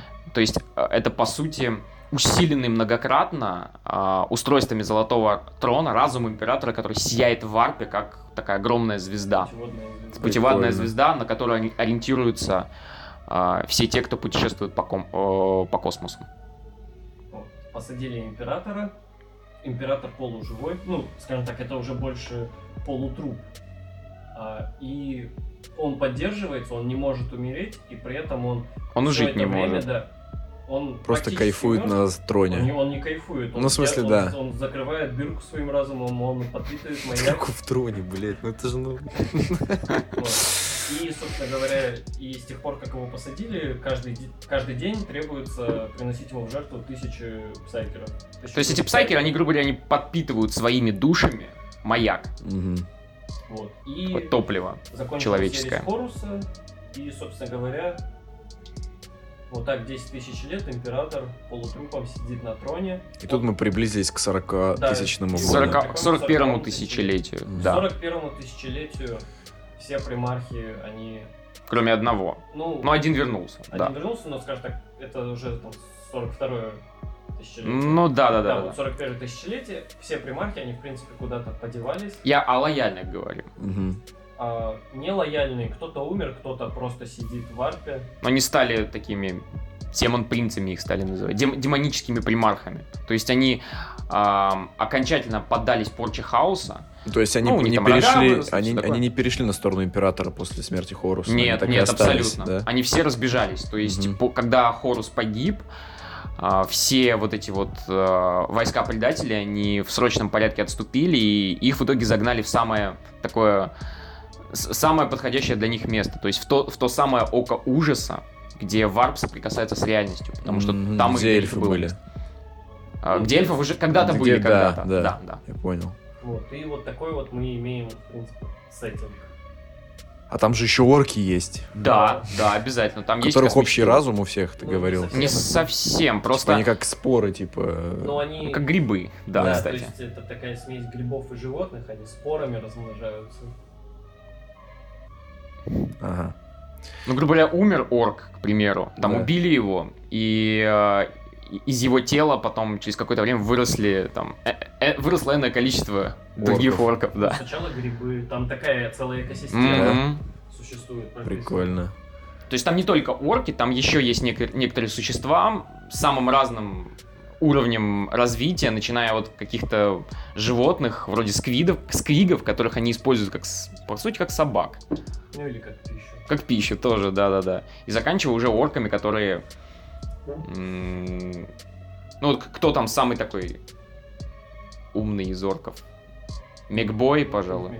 Да, ну, так вот, и вот мы имеем примерно вот такую историю, то есть мы рассказали об основном игроке, это Империум Человечества и Хаос, и есть еще другие расы, это Эльдары, космические. О которых мы рассказывали, Да. да. Это орки, это тираниды, это как зерги, только зерги были списаны с тиранидов. Ага. Вот. А потом- Некроны. Некроны. Самая древняя раса из всех, которые присутствуют в данный момент в Некроны Вархаммере. это кто? Это как, это нежить механическая. А, я это понял. как нежить фэнтезийная, только Как это нежить такие- в Володах. Ну, Не да, знаю. это скорее- Вот представь себе Терминатора. Да. Вот, это вот такие терминаторы-скелеты. Я говорю, как нежить в Володах. Вот. Ну, кто там у нас еще есть? Тао есть. Самая, Тао. пожалуй, дружелюбная раса. Да, космический Такая. коммунист. Самая молодая. М. Космические коммунисты. Я думал, ты скажешь эвоки местные, как в Звездных Не-не, войнах. кстати, одни из самых высокотехнологичных. Да. Самая есть они- Они никак не связаны с варпом, то есть они... Ну, у них нету душ, по сути, или они А след не оставляют. Очень, очень мелкий. Но это живые Мгм. существа. Они живые существа, да, такие си- си- синие, Они синекожие. не- вам. Аватары. На- Нави. Что, кстати, да, чем-то похоже, между прочим. Вот. И кто там у нас еще из расы? Что-то еще должен Ну, темных Эльдар упомянули. Темные. Ну, то есть еще мелкие какие-то субфракции, даже вот среди Эльдаров. Э, Такие полупокерные. Да, да, да, да, да. Вот. Есть множество раз, скажем так, неиграбельных. Нет, а основные я все назвал? Э, По-моему, все, да. Да. Вот. Ну, и- хаос нельзя назвать расой. Потому что он в разных ипостасях представлен. Окей, то есть вы сделали подводку. С этим всем можно... То есть это все прописано в книгах, да? То есть можно прийти в Да. магазин, купить книги. Ну вот по Ереси Хоруса, вот это вот событие, которое мы очень-очень быстро рассказали, по ней очень много книг, вот конкретно про нее. Очень много это сколько примерно? Ну, Так на скидку. Больше 40 на данный момент. А, хуй. Я понял. То есть, а, в чем отличие, пожалуй, самого цикла Ересь Хоруса, если говорить именно о книжном цикле, то есть он более-менее цельный. Все остальные книги, которые, например, по вселенной 40-го тысячелетия, они... Ну, то есть там есть какие-то небольшие циклы на, ну, максимум 5-6 книг, может быть. То есть там об отдельных персонажах каких-то. Об Я отдельных понял. конфликтах, об отдельных расах, отдельных событиях. То, что особо на сюжет не, не сильно влияет или влияет, но расписано Да, более а Ересь. Хоруса это самый такой масштабный, пожалуй, цикл, имея, описывающий действительно монументальные события для, Для вселенной. да, для вселенной. Именно Ой. в большей степени для Империума, я бы сказал. Ага, окей. То есть давайте мы, наверное, тогда поговорим немного про настольные игры. Что это из себя вообще Я бы- представляет? Я бы, хотел сначала, вот после того, как мы все это сказали, так попытаться вычленить, а что же вот выделяет с этим Вархаммер, что делает его особенным по сравнению с другими. Как мне кажется, во-первых, это насколько он просто массивный и Мгм. огромный. Он очень огромный. Я вот у меня уже голова начинает болеть, ребят. А это мы тебе еще про Ктанов не рассказали. Нет, это серьезно, это очень маленькая крупица лора. То есть, ну, на самом деле, там про одно, про один военный конфликт может, можно там трехчасовое видео найти. Жестко. Ну, то есть там некоторые очень подробно некоторые поменьше. Сколько человек в команде сценаристов? Мне просто интересно. Но это нельзя назвать одним составом. То есть вся эта история, вся эта вселенная напишется уже, ну сколько, ну с 87 года, по Да. сути. Да.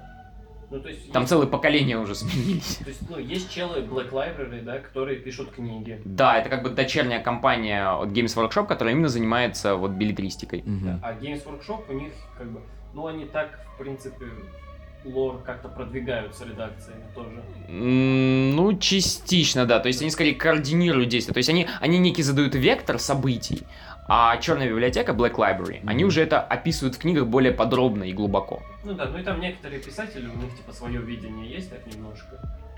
Прикольно. Вот. Во-вторых, это, ну, как я сказал, это отсылки к, э, К нашей культуре. К нашей культуре, да. К различным культурам, к, разли- к различным периодам истории. К мифологии разных народов. Мгм. И это и египетская мифология. В частности, даже имя Хоруса это отсылка к древнеегипетскому богу Гору. Вот, а, скажем так, допустим, из отсылок к, к русской именно какой-то культуре, к истории можно отметить Ну вот Георгия Победоносца и Змея, Тимур сказал. Ну да, но это не настолько явно все-таки. Да. Это скорее, в общем, крестьянство. Да, есть, э, собственно, там полк имперской гвардии, который наз- называется Вострианские первенцы. Первенцы, да. Это такой закос под э, русских стрельцов. Вот. И бояр в таких Да. высоких шапках. Да? Да, да, да, да, да. Вот, то есть они так выглядят, да, у них такие, знаешь, такие лазерные винтовки, но с заделом под вот эти... По старину, да. Мгм. А есть э, вальгальский ледяной полк. Вальгальский вот не очень, но вот, Но пожалуй... он, он под советскую... а, Да, нет, под ты знаешь, РКК. э, вру. Ну ладно, не ты, не я, ты скорее. А, Даже не сколько в а, Вальхальце, а вот Мордианская стальная гвардия. Вот у них под Англию. Нет, слушай, мне кажется наоборот. Вот как раз таки мордианцы больше вот под... э, Под даже, ты знаешь, не то что м, РКК, а вот русские императорские войска вот на момент Первой мировой. Вот что-то ближе к вот этому даже. Ну, мне кажется, это ближе все-таки к Англии, а вот вальгальцы, ну там даже по фамилиям, если посмотреть, У мордианцев тоже. вот, Ну, кстати, Мордианцев не, не смотрел, вот, и там же есть прям персонаж в вальгальском ледяном полку, который, скажем так, косоплеит все эти известные э, сталинские раши задавить числом. Не, это на самом деле у всех, по-моему, так. Ну там У прям... криговцев тоже. Ну, я помню, там описывалось то, что, а, в принципе, им начальство было очень недовольно, то, что он так а, сорит жизнями, но они никак это не пресекали, только потому, что он сам вместе с людьми шел в атаку и каким-то образом выживал. Мгм. Но это, пожалуй, основной рефрен всей вселенной, где отдельные жизни это ничто в масштабах. Ну, кроме э, главных героев. Ну, кроме главных героев, да, да, да, да, да. Ну, Если мы говорим о простых людях. фэнтези-вселенной, это- наверное. Что? Как и любой, в любой фэнтези вселенной, наверное. Но А в том-то и дело, тут-то не совсем фэнтези вселенная. Ну да. По размахе очень большие в плане количества жертв. Ну, на самом деле, хочется отметить, у них немножко м, чуть-чуть проблема с масштабами, то есть там говорится, ну вот на планету там выслали 2 миллиона там солдат имперской гвардии. Тебе кажется, что это много, а так посмотреть, типа, ну даже на Вторую мировую войну, сколько там Мгм. человек сражалось, сколько там погибло, типа, ну, все-таки они с масштабом иногда чуть-чуть э, вот, занижают Мгм. в плане кол- количества. А за какой легион болеете вы? Ну, тут надо перечислять. В общем, фракцию за- или за легион космодесанта. А, а вы еще и за фракцию? То есть вы не за людей топите, я понял. Ну, Это провокационный вопрос, на ну, самом деле. на столке у людей есть несколько фракций.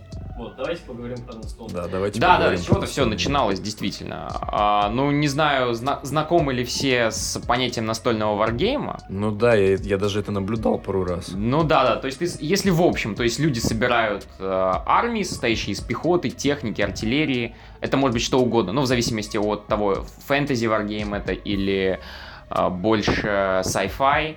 И от того, сколько у тебя денег. Да, хобби очень дорогое. Да. Хобби очень дорогое. и- Ну ладно, об этом не будем. Суть в чем?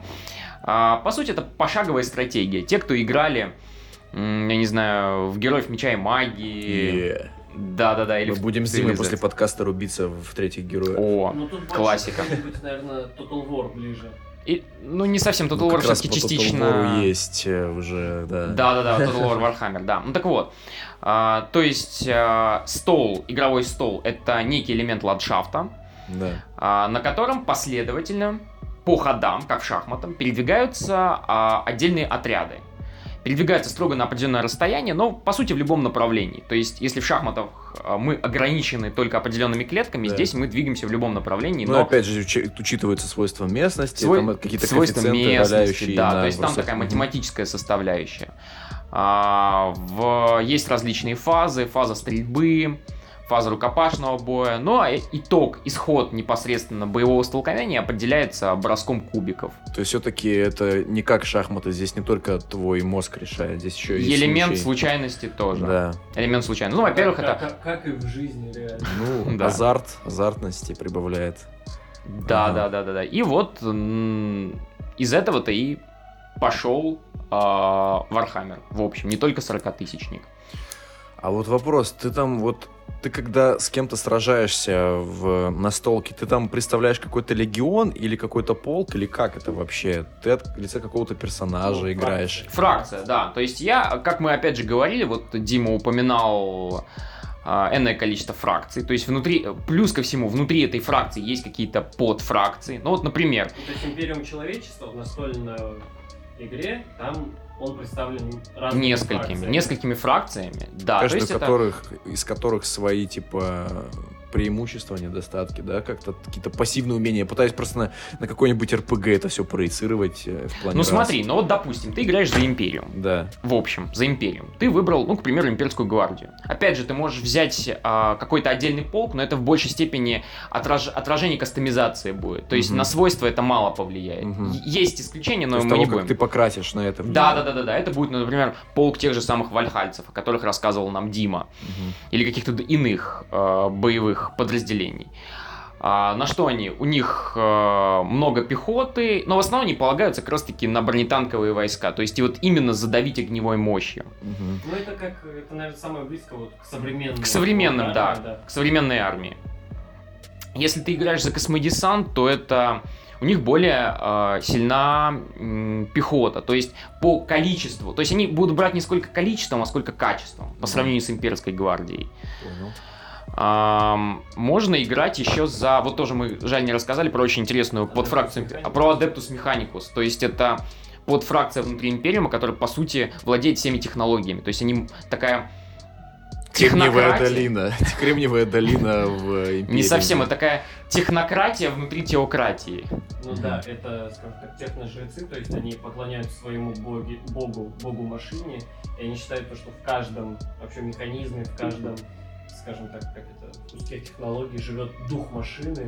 То есть если у тебя, допустим, сломался танк, То надо его задобрить. Задобрить дух машины, да, там, то есть там налить техножрец особые масла. с кадилом подойдет, будет размахивать кадилом там. Не, ну, ко- конечно, одними ритуалами это не обходится. Они будут какие-то манипуляции Ну, производить, они- потому что они, они будут читать молитвы на бинарном коде. И при этом там что-то пытаться починить. То есть, Жестко. Так божество же запрещено в Империи. а им можно, Им, им можно. Им исключение дал император. Что они эффективны? Не, кстати, вот сейчас как раз-таки, да, мы, наверное, забыли вот очень важный момент упомянуть. А, в какой-то момент вот эта вот религия, которая была изначально под запретом, вера императора, Мгм. она разрослась до таких масштабов, то есть, ну, как, когда уже, ну, грубо говоря, шило в мешке не спрячешь. Ну, государственная То есть, религия. по она стала сути- государственной религией, По да. сути, Варп показал Хорусу будущее. То есть, это как в Звездных войнах Энакин увидел, как э, у- умирает Падма, и такой, Варп. блин, надо это предотвратить, и в итоге так все и случилось. Да-да-да, он, Нет, это, он нет. это спровоцировал. Да. Варп показал Хорусу будущее, и при этом Хорус сам сделал так, что такое будущее. Мгм, Да. То есть все Ну, замкнулось. да, да, я понял, прикольно. Вот. А почему Адептус Механикус император закрыл глаза на то, что, ну, во-первых, он сделал так, чтобы они подумали, что он и есть, собственно говоря, этот бог. То есть они считают, то, что как раз-таки вот эта амнисия, то есть бог-машина, это и есть император. Точнее, Ну, то, что, по император сути, это машина воплощение. сейчас и есть какое-то, типа, ну, подобие машины, потому что он В в некоторой троне. степени, кстати, да. Вот. Но почему он дал им такую поблажку? Потому что, грубо говоря, у них монополия вообще на все технологии. А, ну, то Они есть- были слишком важны для Да, него. ему нельзя не дать волю в этом плане, я понял. Да, ну и вот, да, кстати, вернемся к этому. Опять же, можно играть за Adeptus Mechanicus, они а, всякими владеют технологиями, ну, скажем так, которые другим, раз, другим подфракциям Империума недоступны. То есть всякими такими вот высокотехнологичными плюшками, а у меня есть а, лазерная винтовка, которую я сделал там в единичном экземпляре, она там просто обладает нереальной мощью, или какое-то там радиационное оружие, просто очень сложное в использовании, которым никто не сможет воспользоваться, ну, кроме самих техножрецов. Я не очень понимаю, как оно работает. Да, да, да, да, да. Потому что зачастую многие их технологии это просто, грубо говоря, они нашли что-то, что осталось от предыдущих человеческих цивилизаций и адаптировали это. Окей, как можно влиться в эту настол? Ну, типа, это что-то сложное или в правилах достаточно просто разобраться? Насколько вообще порог вхождения низкий или высокий? Ты как человек, который сталкивался с этим, что можешь сказать? А, все зависит, ну, пожалуй, от того, что нужно найти просто комьюнити какое-то локальное, которое тебя... На пальцах объяснит. Которое все. на пальцах все это объяснит. И это все познается на практике. Опять же, нужны некоторые познания в математике, но... И деньги. И деньги, да, обязательно, да. А, слушай, ну вот держать в голове статы юнитов. Ну, это скорее даже не... Да, память, память, да. Математики тут, э, вот я, конечно, да, хватил лишнего. Просто нужна память, пожалуй, чтобы держать в голове а, определенный массив информации. То есть Uh, грубо говоря, на, на какое расстояние может ходить то или иное подразделение, на какое ну, расстояние это, стрелять. Типа, как в любой игре, типа, это, это в просто... любой момент можно посмотреть, типа, в правила. Ну, это просто затягивает ну, комьюнити игру. тебя залошит за это, ты должен это знать. Не, кстати, комьюнити в этом смысле нет, терпимо будет относиться. Ну, во всяком случае, те, с которыми я сталкивался. Так, еще рисовать, нужно уметь красить фигурки аккуратно, потому что они вообще такие маленькие там. А, не факт. Опять же, есть, конечно, такие прям жесткие вахафаги, которые тебя закидают, извини за выражение, санными тряпками и скажут, что нет, ты неправильно покрасил, но большинство людей, они в принципе адекватные. Опять же, тут есть две составляющие. Многие люди, например, интересуются вселенной, собирают миниатюры, но не играют. Вот как ты сейчас. По, по сути, сути, я сейчас, да. да, потому что я очень мало играл, у меня не особо как-то вот получилось влиться в комьюнити. Я, я, я до сих пор не, не бросаю мечту ворваться туда. Так вот зачем ты, это мы все стремимся к деньгам, да? Чтобы играть в Warhammer. Да, да, да, да, да. Такое чисто элитарное удовольствие. Действительно, как, а, как было написано в одном эм, по-моему, американском или английском издании, там был заголовок, раз статья про Warhammer, это, как, как она называлась? Heroin for, for Middle Class Nerds. Ну, вы все меня поняли, да. А, то есть такой наркотик для а, гиков, ну ладно, задротов из среднего класса. Да, и... Кстати, насчет покраса есть люди, которые зарабатывают тем, что они красят... На заказ, да. То есть многие, например, есть люди, которые, ну им вообще влом красить, они это не умеют, но не хотят, чтобы вот у них просто была офигительная армия. Не отдают Звучит как идея для стартапа. Кстати, да. Есть студии, есть студии, реально даже в Питере я могу... Студии прям, ты именно студия, которая специализируется на покраске фигурок по Вархаммеру? Ну, не обязательно по Вархаммеру, они, ну, типа, в принципе, и Малифо да. какой-нибудь покрасят, mm-hmm. и Infinity. То есть и другие, просто... Ам... Вархаммер, он такой, ну прям... На слуху, да. На слуху, да, он самый популярный варгейм из всех, которые представлены в данный момент. Жестко. Ну там не, не только варгеймы сейчас присутствуют, есть всякие Hulk. Да, то есть все-таки варгейм он отличается от настольной игры, но есть эм, некие ипостаси Вархаммера, которые близки к настольным играм. То есть там есть поле какое-то, на котором... Есть да, коты. да, да, да, да, да. Но это не D&D, где достаточно одной миллиметровки. Ну, есть, есть, есть также, вот как и D&D, вот тоже ролевые... Ролевые, кстати, да, тоже. Угу, То есть кстати. как, как D&D, только в сеттинге Вархаммера, ну и с другими правилами. Ну, прикольно. Ну, плюс-минус очень похожий, кстати. Я пару раз листал какой-то рульбук, мне попадался по там был а, тоже как, какая, какая-то ролевка по, по-моему, старому Fantasy Battles. Да, и очень похоже было на D&D. Так, окей, тогда давайте тогда еще немного к лору вернемся. Как влиться именно в лор, как вот познакомиться, с какой книги начать читать?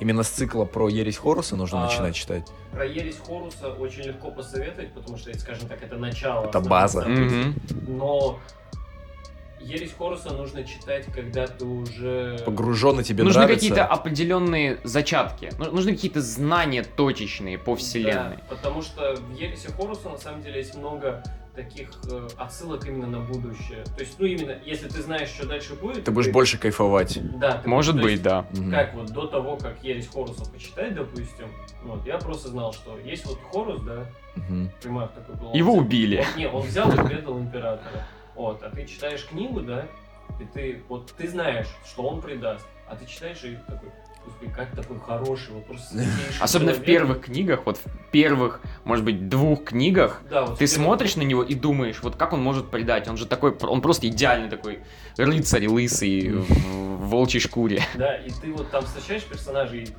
вот еще которые не предали, которые еще не скатились вот на, на своем пике. И просто читаешь, сколько они хорошие, и реально становится чуть грустновато от того, что... Как все будет. Мгм. А, поэтому я бы, может быть, даже посоветовал. Есть очень хороший эм, артбук. Ну, не совсем даже артбук, называется он «Образы ереси». Не знаю, как ты скидывал, э, сталкивался с ним, Дим? Нет, Под- по-моему, под редакцией Алана Меррита, что ли. А, В двух томах он присутствует. То есть там собраны, во-первых, э, шикарнейшие арты, но в основном более ранние по вселенной Вархаммера. И все это с вкраплениями... Точнее, там идет текст и идут иллюстрации. И, э, идут иллюстрации, там вот на пальцах описывается вот по сути то, что мы вот рассказывали вот в сегодняшнем подкасте про ересь. С чего она начиналась и чем все закончилось. Кстати, очень много я видел в интернете, советуют начинать читать с э, цикла про Эйзенхорна. Кстати, да, я и об этом тоже хотел упомянуть, потому что все-таки как ни крути, но такого рода билетристика, она очень сложно читается в отрыве. То есть ты не можешь сказать, вот я сейчас прочитаю эту книжку и все. Мгм. То есть, Нужно А. уже шарить за да, вселенную, то есть нужно, если вливаться, то есть все эти книги, они, большинство из них, они имеют ценность в совокупности. Я понял. По отдельности они, м, ну, скажем так, качество написания сильно разнится. Но есть отдельные книги, которые ценны именно даже в отрыве от сеттинга. И одна из них, как и упомянул Дима, это... Точнее, один из таких ци- подциклов, это цикл об инквизиторе Эйзенхорне. Это такой Я, кстати, не читал. а вот зря, слушай, очень классно.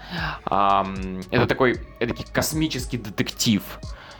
То есть, э, ну, э, мы, по-моему, не упоминали про Инквизицию, это такая особая структура, которая образовалась после Ереси Хоруса, такие спецслужбы Империума для... Которые вот этих чуваков чувствительных к варпу ищут. Ну, В том не только. числе... Они ищут предателей. Они ищут предателей, да. Я и, понял. и всяких инопланетных чужаков, которые хотят подорвать... КГБ. Да, да, да, да, да. И всяких инопланетных чужаков, инопланетян называют ксеносами. Грязные ксеносы. То есть вот они ищут мутантов, еретиков И ведьм. Мгм. А, ну да, да, да. И вот один из таких, э, один из таких чуваков как раз-таки является главным героем цикла об инквизиторе Эйзенхорне. Сам инквизитор Эйзенхорн.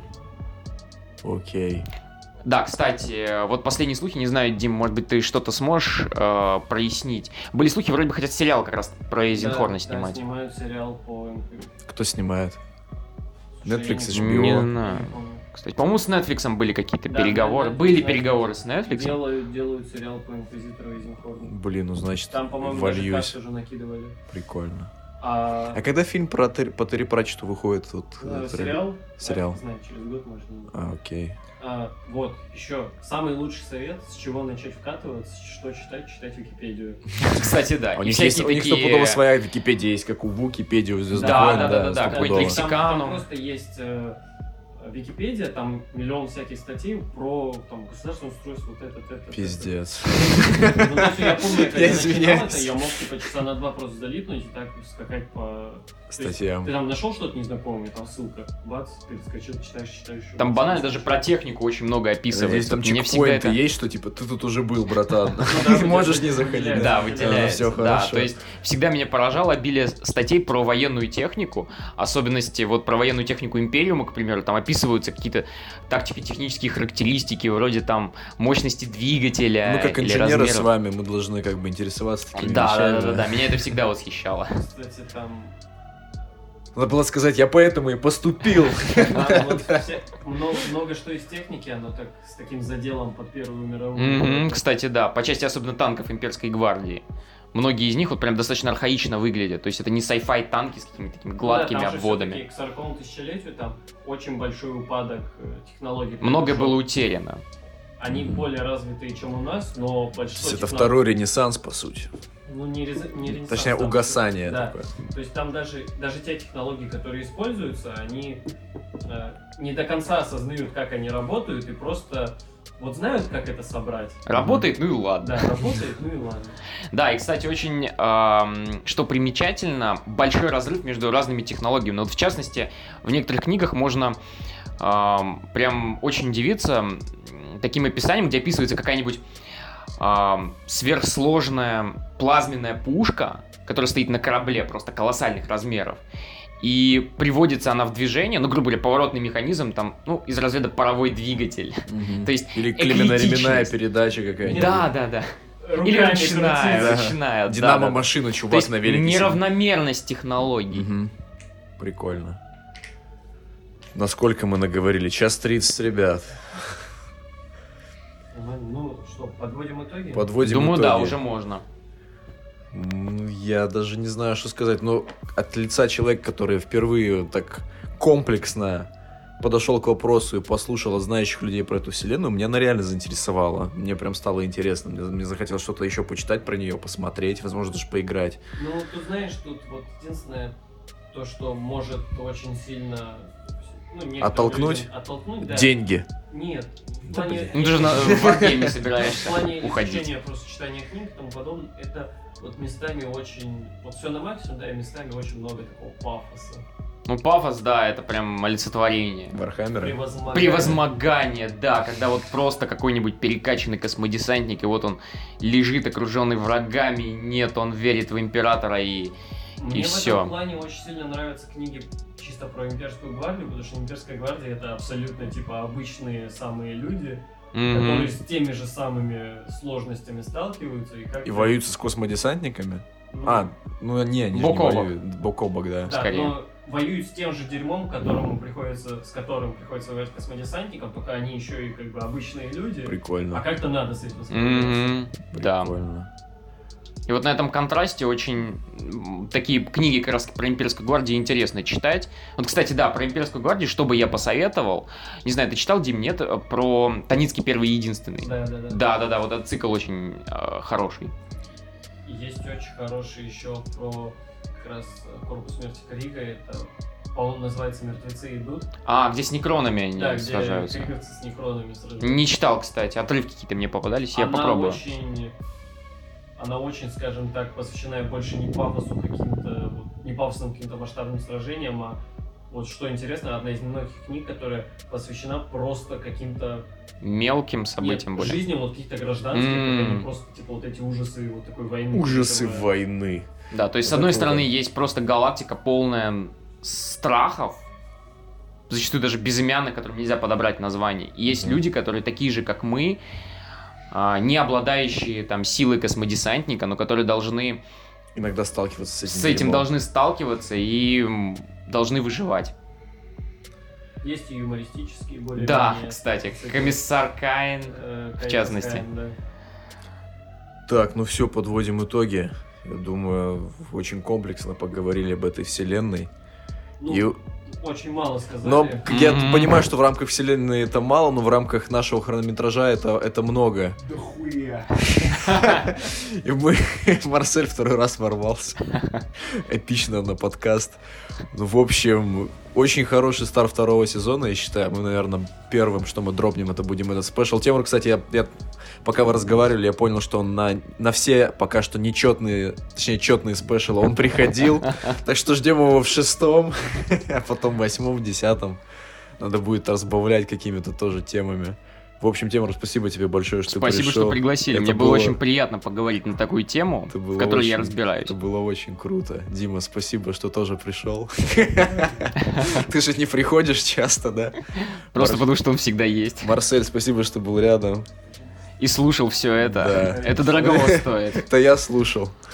С вами был подкаст «Минус 30» по Кельвин Кляйну. До новых встреч. Пока.